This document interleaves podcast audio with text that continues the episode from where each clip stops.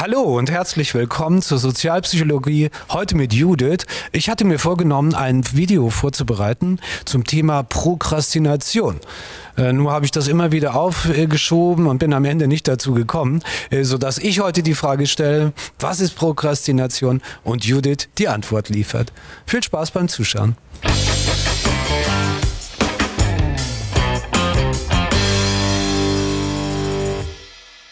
Ja, hallo Judith. Guten Tag, Herr Professor. Schön, dass wir uns sehen. Äh, wir wollten heute ein Video drehen zum Thema Prokrastination.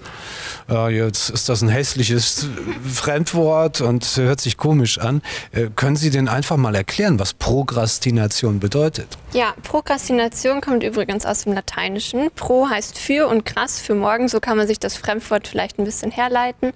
Und äh, ist, Prokrastination ist meistens einfach eine schlechte Angewohnheit, die das Aufschieben von Arbeiten beschreibt. Also man hat was zu tun und man schiebt das Ewigkeiten vor sich her, macht das nicht. Oder wenn man es macht, unterbricht man die Tätigkeit sehr häufig. Das ist, was man unter Prokrastination versteht. Und dieses Verhalten tritt besonders dann häufig auf, wenn es sich um sehr komplexe Aufgaben handelt und diese auch selbst gesteuert sind. Also angenommen, mir sagt mein Chef ganz genau, heute machst du das, um 16 Uhr machst du das und morgen machst du das, dann tritt Prokrastination vergleichsweise selten auf, weil auch gar kein Spielraum dafür ist. Aber wenn, und viele Studierende werden das vielleicht können, wenn man eine Hausarbeit schreibt, ja, dann ist es so, man hat vier Monate Zeit, um die Hausarbeit zu schreiben. Okay, ich habe ja noch Ewigkeiten Zeit, man lässt es erstmal liegen und dann irgendwann merkt man, scheiße, ne, so in zwei Wochen muss ich eine Hausarbeit abgeben, oh, ich habe noch gar nichts gemacht. Und das ist das, was Prokrastination am besten so beschreibt. Okay. Genau. Ja, vielen Dank. Das ist sowas wie Verschieben. Ne? Man verschiebt genau. und man verschiebt. Ich verschiebe ja auch immer wieder. Äh, ich habe jetzt zum Beispiel eine Bachelorarbeit zu korrigieren. Äh, die Studierende wartet jetzt auch schon auf die Note und immer länger, immer länger. Äh, das liegt bei mir auf dem Schreibtisch, Schreibtisch aber ich komme einfach nicht dazu. Ähm, das wäre so ein Beispiel für Prokrastination. Da fällt mir natürlich die Frage ein, warum tritt dieses Phänomen denn auf? Warum verschieben wir denn so gerne? Ja, also für das Aufschieben gibt es eigentlich drei Faktoren, die das hauptsächlich beschreiben. Und das erste ist mangelnde Motivation.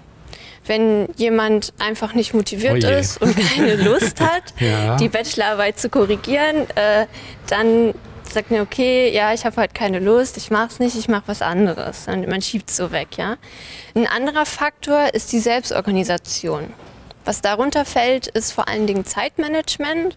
Man hat sich zwar vorgenommen, heute mache ich es, aber man hält sein Zeitmanagement vielleicht auch nicht so ein dann macht man es doch nicht. Oder man hat gar keinen Zeitplan erst. Ja, ich habe ja Ewigkeiten noch Zeit, ja, warum soll ich das jetzt schon machen?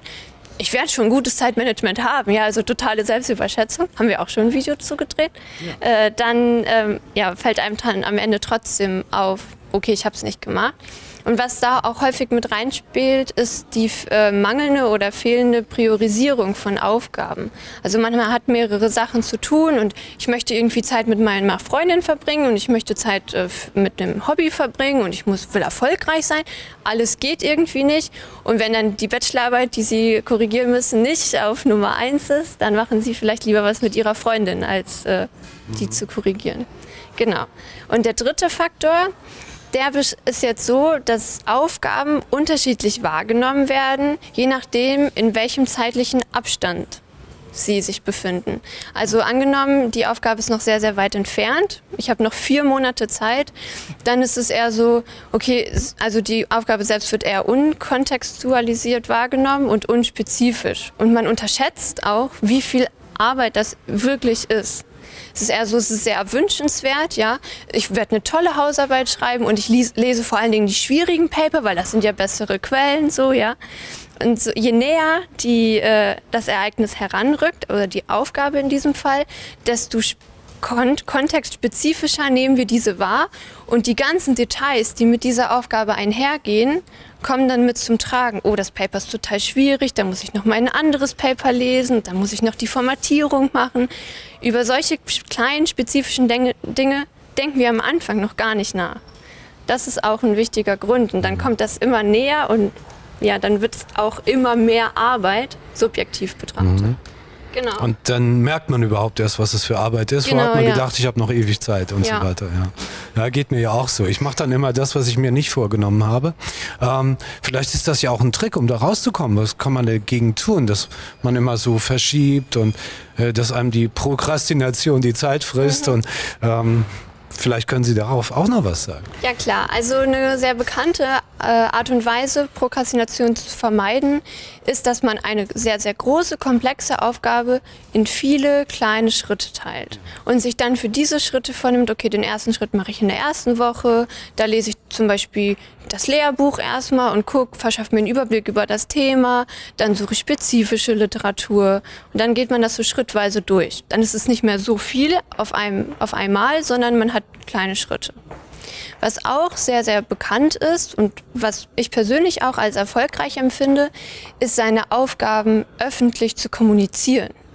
Also wenn, wenn ich zum Beispiel zu meiner Freundin beim Frühstück sage, jetzt muss ich so ein Referat zur Prokrastination ausarbeiten, eigentlich würde ich das gern vor mir hinschieben, ja. Und dann fragt sie mich am nächsten Tag, Judith, hast du eigentlich schon mit dem Referat angefangen? Und ich denke, oh ja, also es baut so ein bisschen Druck auf und ich möchte mich dann natürlich auch von meiner Freundin nicht blamieren und äh, genau. Und äh, als weiteres haben wir, dass man sich einfach klare Prioritäten setzt. Ich habe ja gerade schon gesagt, dass das oft ein Faktor ist, warum das nicht so klappt. Und wenn man sagt, okay, meine, meine Priorität eins ist es jetzt, das Referat für Prokrastination zu erstellen oder in Ihrem Fall, ich muss jetzt endlich mal diese Bachelorarbeit korrigieren. Heute mache ich nur die Bachelorarbeit. Dann ist das Ihre Nummer eins und Sie werden nichts anderes machen. Genau, das sind so drei kleine Ja. Tipps, die vielleicht ein bisschen dabei helfen, Prokrastination zu vermeiden. Ja, kann ich gut verstehen. Ja. Ich habe auch einen, doch einen Tipp übrigens. Ähm, ich, bei mir ist das immer so, dass ich genau das nicht tue, was ich mir vorgenommen habe. Ja, okay. Also ich überlege mir, morgen korrigierst du die Bachelorarbeit und dann mache ich wieder was anderes. Natürlich noch wichtiger, klar. Äh, Oder damals im Studium bei mir war das immer so, ich musste dann auf eine Prüfung lernen, aber äh, die Wohnung war noch nie so sauber wie in dieser Zeit, weil Ja, ich genau. immer irgendwie was.